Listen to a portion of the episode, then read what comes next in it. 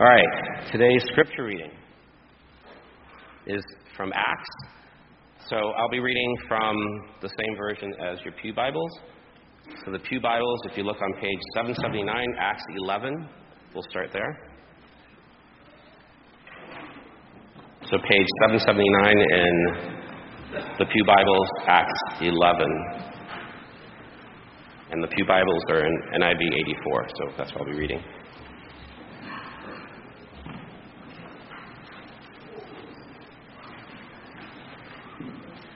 Acts 11, 19 through 21. Now, those who had been scattered by the persecution in connection with Stephen traveled as far as Phoenicia, Cyprus, and Antioch, telling the message only to Jews. Some of them, however, men from Cyprus and Cyrene, went to Antioch and began to speak to the Greeks also, telling them the good news about the Lord Jesus. The Lord's hand was with them, and a great number of people believed and turned to the Lord. Now we'll skip over to page 781, Acts 13. Acts 13, 1 to 3.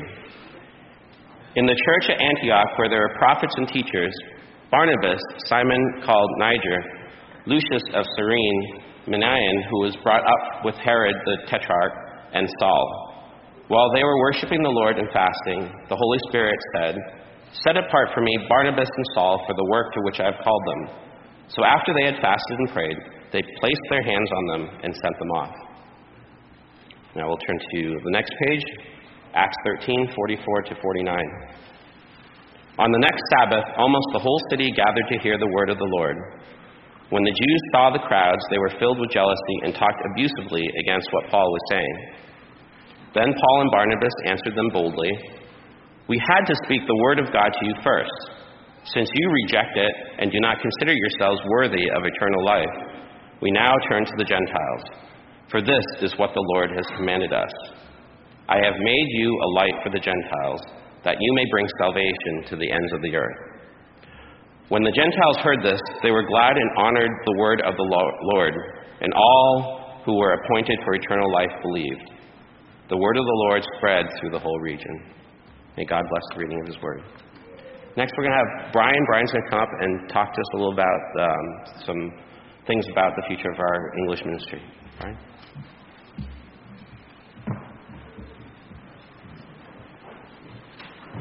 Thanks, Jason.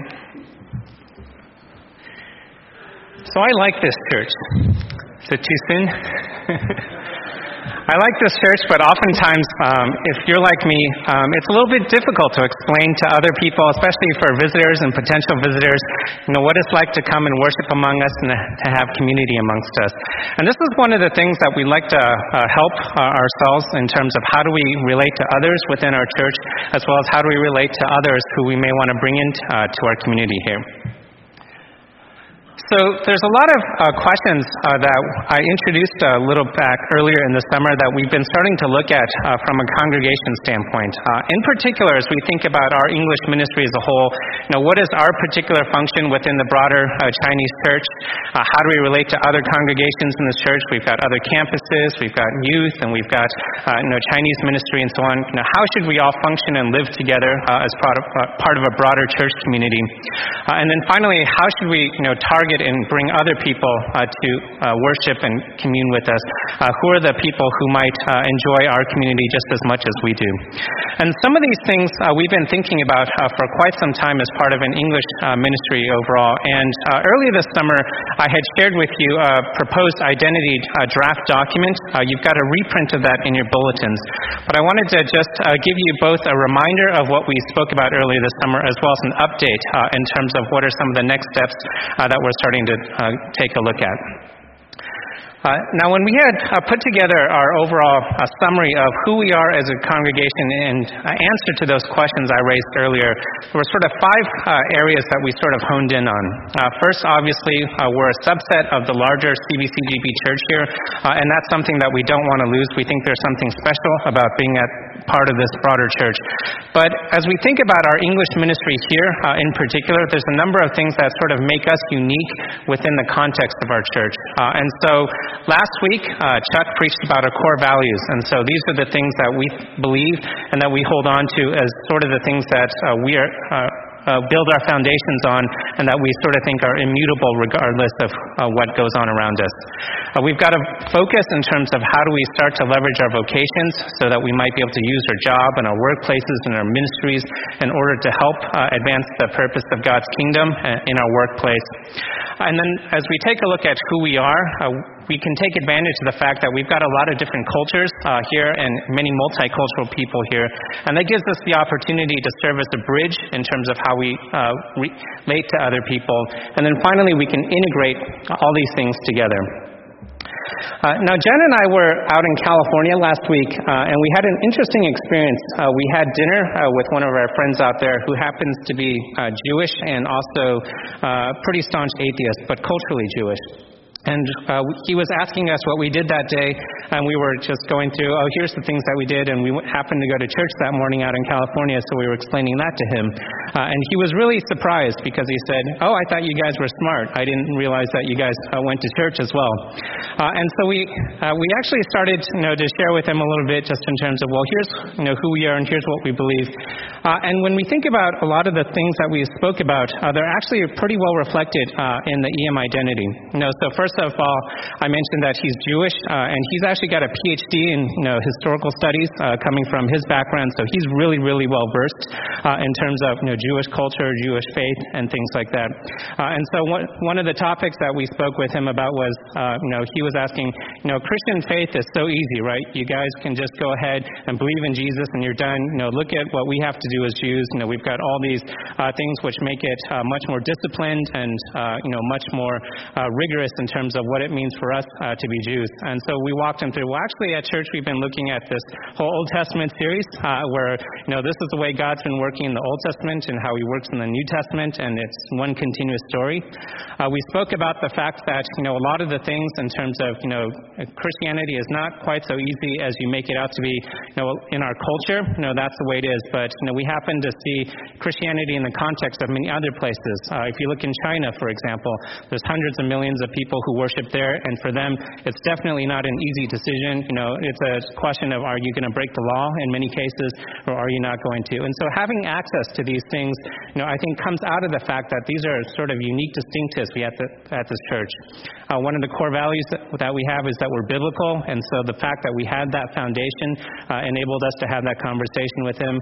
Uh, the fact that we're bicultural, we can understand, you know, our American culture, but we can tap into other cultures and sort of extract what is Christianity outside of the, uh, the, immediate cultures that we lived in uh, helped us have uh, that particular conversation with him as well. So these are some of the things that we want to take advantage of as we start to relate with other people and as we start to explain, well, this is who we are, this is what Christians believe, and this is why you might want to join us. Now, we had a, a, meeting, a series of meetings with the Board of Elders uh, since we presented to you uh, that draft uh, uh EM identity document, uh, and there's a few things that we've done since then. Uh, first off, the Board of Elders has voted unanimously to support us and endorse us in what we're doing. the fact that we want to create a distinct identity as a part of this overall church that helps us reach out in the ways that I spoke about. Um, as a part of that uh, endorsement, uh, they've given us uh, permission and the freedom to go ahead and pursue a few things. Uh, first off, one of the things that we'll be taking a look at is, you know, given our uh, focus, our you know, identity, our branding, and so on, we're actually going to try and come up with a name uh, within the context of CBCGB. You know, we're going to look to create a brand new website and a brand new name and a brand new set of branding in terms of who we are that'll help us describe a little bit better in terms of how we relate to others. And there's a number of very practical reasons uh, for us wanting to do that. Uh, I know this may be a little bit hard for you to read, but what I've done here is I've just gone to you know, the web onto Google, and I've done a number of searches uh, trying to find our congregation and our church and just showing you uh, what happens when you search for us. Now, if you look on the very left, um, you know, a lot of you will be familiar with uh, Google suggestions. Uh, you know, when you start typing a search, Google starts to auto-populate uh, search results for you. Uh, and when you start doing a lot of typical terms that you might uh, think of in terms of, you know, things that people might use that would make us pop up, you'll find that we actually don't come up for any of these results. If you start typing ECGB and then English or EM or other things, you get a whole bunch of results from the CM side, but almost nothing from the English side. And that's a challenge for us because as we start to want to bring other people, or if we just hope that people come to find us, uh, the fact that it's so difficult to find us uh, through a search results um, makes it really difficult. Uh, if you become, uh, you know, even more proactive and you actually know something about our church and you start typing in English and other things like that, and you take a look at the actual search results, again, uh, we don't show up uh, in the first page results. We're pretty buried underneath a whole lot of other ministries that are starting to take place across, you know, our broader church. And again, this is a challenge just because, you know, we've got the word Chinese embedded in our name, and so naturally a lot of the results that pop up are immediately from the Chinese ministry, uh, but not as much uh, for us and for the people who are coming to find us. So, one of the things that uh, we want to do is we want to try to build out a new presence uh, with a, a name uh, and a branding that makes it easier to find us and for us to explain uh, who it is that we are. Uh, we don't want to do anything to you know, separate from our church. You know, this is going to be you know, whatever name we pick, which is a ministry of CBCGB, but it'll be an easier way to describe us uh, that is a little bit friendlier and more approachable uh, for other people so that we can share about who we are, you know, what we do, and sort of the things that you know, make us want to come here. So, um, as we go forward, one of the things that we'd love to do is uh, to get your participation uh, as part of this process. Uh, and so, uh, we're going to start to form some committees uh, just to brainstorm. Well, if we want to actually name this ministry and congregation that we're a part of, what would be a good name and what would be a good brand to sort of capture who we are uh, as we describe ourselves to other people so that we don't have to say, you know, we're CBCGB EM and explain, well, this is what CBCGB means, this is what EM means, and this is how it comes together. we want to come up with some uh, new design and branding uh, to be associated uh, with that name so that people can find us and look for us. Uh, we want to build up a website that starts to explain you know, us in context of our broader church. And most importantly, we'd love to have your feedback. Um, within your bulletins, you've got the handout of not only the EM identity document summary, but also a frequently asked questions document so you can peruse that, take a look at you know, what was some of our thinking in terms of the things that we want to capture. We'd love to hear your input and your feedback as well. Uh, so there's an email address up here if you uh, want to send uh, any feedback or if you want to volunteer to engage with us around any of the activities. Uh, please send an email to that address, emlcorecbcgb at googlegroups.com. Uh, that's going to reach the overall EML core leadership uh, within our English ministry as a whole, and we'll all receive your input. So with that, thank you very much, and we look forward to hearing from you.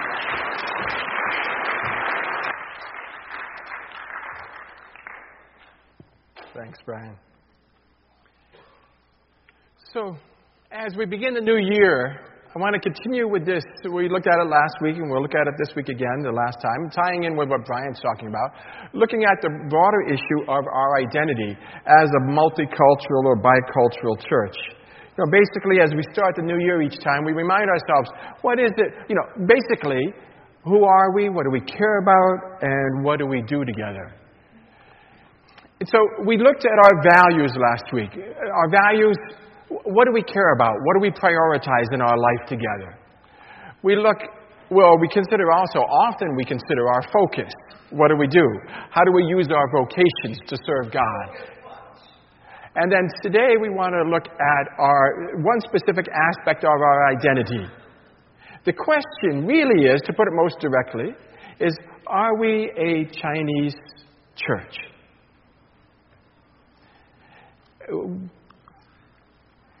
You think it's pretty obvious. If you look at our website, you see this. If you look at the sign out front, you see this. And you notice maybe that the Chinese lettering is even bigger than the English lettering. So, are we a Chinese church? It should be obvious from our name that we are a Chinese church. Well, maybe not quite so obvious if you attend EM, because when I first came, we used to, in, the presiders used to welcome people to, we welcome you to the Chinese Bible Church of Greater Boston. And I said, well, you know, not all of us are Chinese. How about we welcome you to CBCGB? Now, that's not even ideal because it took me 30 days to learn how to say that, CBCGB. You know, and, and Connie stumbled with it a little bit because she's been away for 20 years, but she helped start this congregation. And we've had English speaking presiders stumble over those letters. And we've had Chinese, I mean, forget the Chinese ministry. It's really hard to say CBCGB. So we got to do something about that. But it should be obvious, I suppose, from our sign out front that we're a Chinese church. Because it has the Chinese lettering, it has the name Chinese Bible Church. It has even Chinese coloring.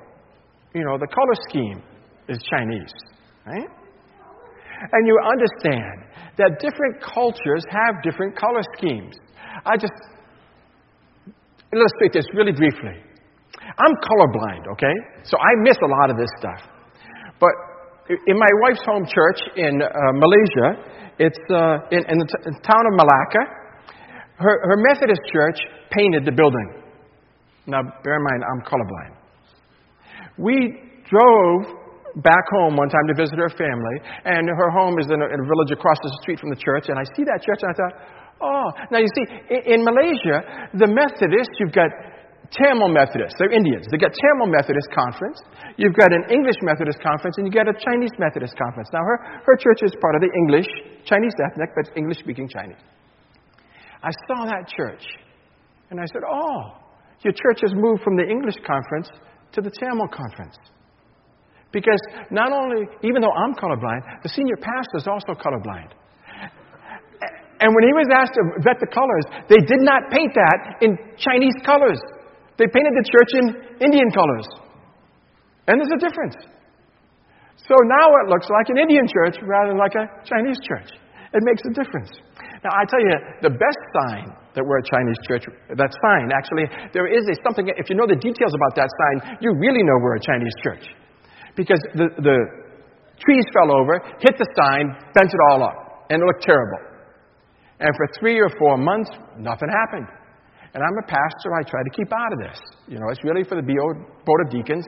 I don't want to be nagging, and I keep out of it. But after three or four months, I finally couldn't, you know, just, you can't have a beat up sign. I mean, that really makes you look, I don't know, not Chinese, certainly.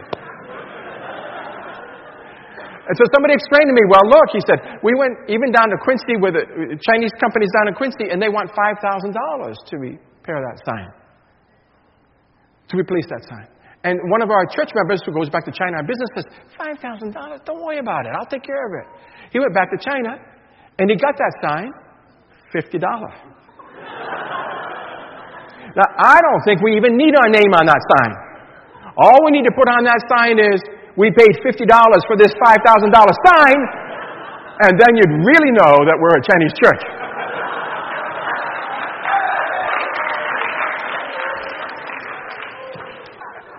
And thank you for accepting me that I can joke about an ethnicity that is not my own. Now, if I can take this just a little bit further. It, I don't know if I can. We, we could put a little line right at the bottom that says, How much did you pay for your sign? and then they would know that we're Pats fans. Oh, well, okay. Anyway, moving on. Are we a Chinese church? You know, it's really not so obvious as our sign and our name would suggest because our bylaws are undergoing transition or have been undergoing transition. Our bylaws states our purpose. Our purpose is to glorify God by advancing the kingdom of Christ among. And this becomes very important. What's our mission? Our mission and our identity are, are, are connected. Advancing the kingdom of Christ among, in the 1970s, our mission was to advance the kingdom of Christ among people from China. Ah, now. Remember, think back to the 60s and 70s. We started in, in 68. What did people from China mean in 70? Ah, you see, a lot of you don't know that. Might have, maybe too, too young to remember that. What that meant was from Taiwan. And the founders were from Taiwan. And then they changed the purpose statement in the 1990s because what, after 89, slightly before, but really after, we had a flood of people from mainland. And you can't say we're reaching people from China because then you've got an, an instant argument, which is China. The mainland or Taiwan? The Republic of China or the People's Republic of China? So they changed the name. Oh, or changed the statement, the purpose statement. It, it, as our purpose is to reach people of Chinese heritage in greater Boston and beyond. And now you do realize one of the most extraordinary things about this church is that over half of our church is from mainland. Do you know the gospel? You could say the gospel first went to China in the 600s, the 7th century, with the Nestorians, but it kind of died out. You could say that the gospel was in China or in the 1500s with the Roman Catholics. You know, and the Protestant movement in China began in 1800s. But so little movement for so long. And then the, by, maybe by the Cultural Revolution, 1950, maybe a million people. And then the Cultural Revolution and missionaries were forced out, and they were asked, you know, will the church survive? Will the church in China die through all this suffering?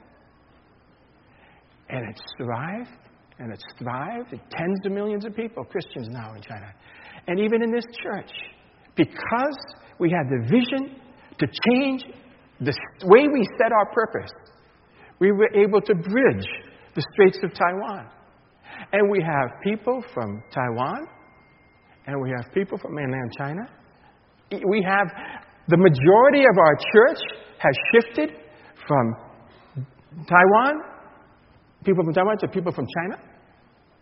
And the elder board is shifted I don't know what the majority is. I haven't searched it out yet, but it used to be all people from Taiwan. And now we have mainlanders on the elder board, the top leadership, the, the pastoral staff. So we've bridged because we said, you know, what is our purpose? We decided we weren't going to be a church just for people from Taiwan, but we are going to be a bridge. And all these mainlanders have come and are now part of us. And now, if you look at 2014 bylaws just passed, what does it say?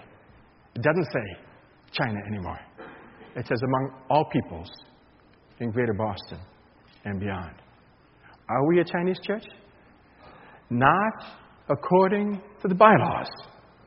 Maybe still according to the name, but not according to the bylaws. How about the BOE vision? The first draft said was our goal was to reach out, make disciples, make disciples for people of Chinese heritage.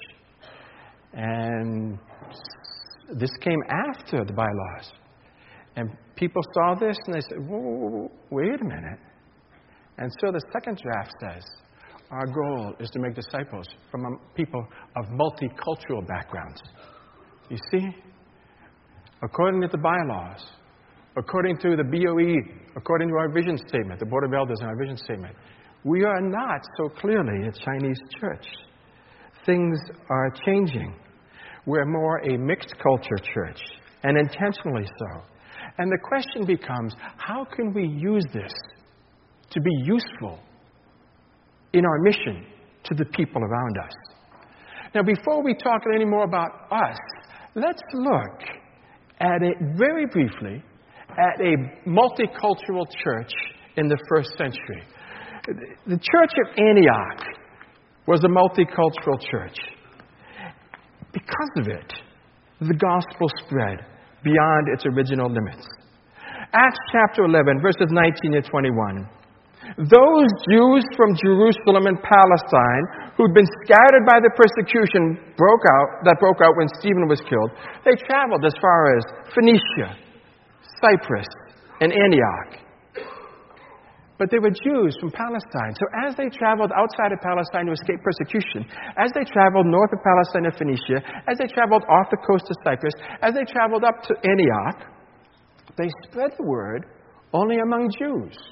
So you see, they were willing to bridge the Jews from Palestine. They were willing to bridge, but they could only bridge so far. They took one step. They took a step to Jews that were outside Palestine and talked to them about Jesus. But some of them were not Jews from Palestine. Some of them, Jews from Cyprus and Cyrene. They went to Antioch and began to speak to Greeks also. So these Jews who were from Palestine could take one step across the bridge to reach Jews from other places. But the Jews who were already raised, born and raised in North Africa, Cyrene, or off the coast of Turkey in Cyprus, they took a second step. Not only did they talk to Jews in those other places, they talked to Greeks in those other places. Then in Acts chapter 13, the gospel had been preached in Antioch. And now you've got Jews and you've got Gentiles in the church in Antioch. And then what happens in Acts chapter 13? The church of Antioch, there were prophets and teachers, right? They were worshiping the Lord and fasting. And the Holy Spirit said, Set apart for me Barnabas and Saul. So here you've got a church in Antioch that was planted by Jews from Palestine. And then they take the next step. They're Jews that grew up in the diaspora, and then they send Paul and Barnabas. Now, Barnabas from Cyprus, Paul from Tarsus, uh, both outside of Palestine. They were already cross cultural. And God called the cross cultural church, the bridge church in Antioch, to send out Paul and to send out Barnabas to reach Greeks around the world. And then Acts chapter 13, the two of them sent by the Spirit, they went down to Seleucia, and from there they went to Cyprus. And then from, in Cyprus, from Paphos, then they sailed to Perga and Pamphylia. And from Perga, they went on to city in Antioch. Because they were already raised overseas. They were bicultural. They were Jew, and yet they understood the Hellenistic world. They, had, they were Hellenized Jews. Then they could take the gospel even further. And then in Acts chapter 13, verses 40, 40, 44 to 49, as the Jews rejected their message, Paul and Barnabas said, Now we turn to the Gentiles. For this is what the Lord has commanded us I will make you a light to the nations, that you may bring salvation to the ends of the earth. Basically, what we have going on. Hello. Looking for my button. Basically, the Jews from Palestine brought the gospel up to Phoenicia and up to Antioch. But it was the Jews from Cyprus, or the Jews from Cyrene, or the Jews from Tarsus who took the gospel further into Turkey, and then from there around the world. So people, basically, I guess we're all wired that we can make a step. But then it's the, those people who make the next step. And the gospel spreads from one region of the world to another through people who serve as bridges. It's hard to serve as a bridge more than one step at a time. So we, as a church, then, consider who can we reach? For whom can we be a bridge? Now, any diagram, okay? It's whatever. I try to make, make a diagram to make this a little bit clearer, make this more concrete. Consider those who are purely Chinese culture. C squared. You know, Chinese language, Chinese culture. Uh, I chose red because, well, you know why I chose red if you're Chinese. I got good news. If you're really C squared, I don't know what you're doing here this morning, but we got, we got a place for you. It's not here, because you probably prefer Chinese culture, you probably prefer Chinese food, and you probably prefer Chinese language. But we got a place for you. Just come right back here to this place, 9:30 next week. We can meet your needs. There are other people you could say as, you know, American squared. Monocultural. Monocultural Chinese, monocultural Americans. Now, monocultural Americans don't have to be white, although I chose. but they don't have to be white. I illustrate. When my family and I moved, uh, we were uh, from overseas. We moved. We spent one year. I had a research fellowship in Wheaton, Illinois. Wow, Illinois. I'm sorry. If you're from Illinois, I like you. But I mean, if I know you, I like you. But we knew we were in a white place because you know the, the Wheaton College basketball team came out, and four out of the five starters not only were they white, but they had blonde hair. They were Scandinavian white. Uh, you know, it, but it wasn't just, it's not a matter of skin color. Because we went to a, a church there, an Asian church there, and if I closed my eyes, it sounded entirely American. And then if I open my eyes and ignore skin color, the clothing, the mannerisms, everything looked entirely American. So it doesn't, it's not really a matter of race, But if what you want is really is a monocultural American experience, we really, you know, we can't help you. We can, oh, we can help you a little bit. We can give you addresses of where you can go to find monocultural American churches. But that's not who we are. If you want to stay here, you're welcome, but you're going to have to live with a little bit of discomfort because we're not monocultural. But between those two poles, this is really who we are. Uh, you know, maybe we're Americanized Chinese, and I'm talking about culture more than anything else. Maybe some of us are Americanized Chinese, C to the A. Some of us are sinicized Americans. Hey. I wrote a book on Chinese religion. Yeah? I know more about some aspects of Chinese religion than most Singaporeans. And we got other people here who really have a heart for reaching China, sinicized Americans. Hey, this is a great place for you. And then, because we're bicultural, we can also invite, connect with other people who are bicultural. I told you about my son, the uh, oldest son who went to Wheaton Christian School. For the first time, he found people he fit in with. In Singapore, he, he's considered white boy. He didn't fit in. Over here, he's considered Hispanic because he's mixed. They can't tell. They think he's Hispanic, and he doesn't really fit in. But in Wheaton College, he, he found a place where he fit in. Not because they were Christian, but because they had other missionary kids there. And he fit in with the kids from violent, violence-torn countries in Africa. Not just with the kids from China. So biculturals can fit with us. You know, basically, these are the this is the kind of people we are and the kind of people we can reach. Monoculturals, Chinese, we can send you to the Chinese ministry. Uh, monoculturals, American, good people, we can send you to some churches that are monocultural. But for us, this is our heart to be. This is what we want to be. We want to be bicultural. Oh, we are bicultural. And we can use those channels, those bridges for the gospel to reach other people who are bicultural. Whether they're bicultural Chinese American, whether they're bicultural Americanized Chinese, or whether they're bicultural and they just simply don't have a place full of people like themselves. Concretely, what does it mean? Brian's already talked about this. I would just reinforce it. It means we probably, certainly, surely need a new name. Because whenever you say, oh, you know, just uh, like a week ago, a conversation with a contractor. He asked me what I did for a living. I'm a pastor, what church you're in. Eh, it's awkward to tell them I'm from the Chinese Bible Church and I'm from the Chinese church in Lexington. Because immediately, it's not awkward for me, I don't mind. But immediately in their minds, oh, I can't go there. Kills the conversation. They don't even say it. Right? So we want to change our name. We want to change our branding. You know, our, there's a lot more involved in, in a, than just our name. But we want to change the, the we want the atmosphere to be clear what we are. And then the website. You know, we, have, we really need a website that looks and feels more or less bicultural or American rather than overseas. So we're going to be looking together at these things. Brian Che is leading the effort, and he's going to be pulling together some sub teams. If you would like to be part of that, let him know. Or send that email address that he gave. This is really what our mission is to use who we are as a bridge to people that are like us. Whether they be predominantly Chinese, but interested in American culture, predominantly American and interested in Chinese culture, or whether they be bicultural and they simply don't want a monocultural experience. This is who we are, and this is what God has called us to.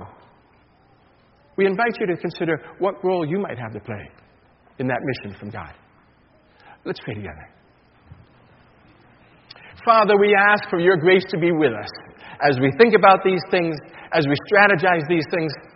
We ask for your grace not only to be with us, but to work through us in the lives of those around us. We ask for your grace in Jesus' name. Amen.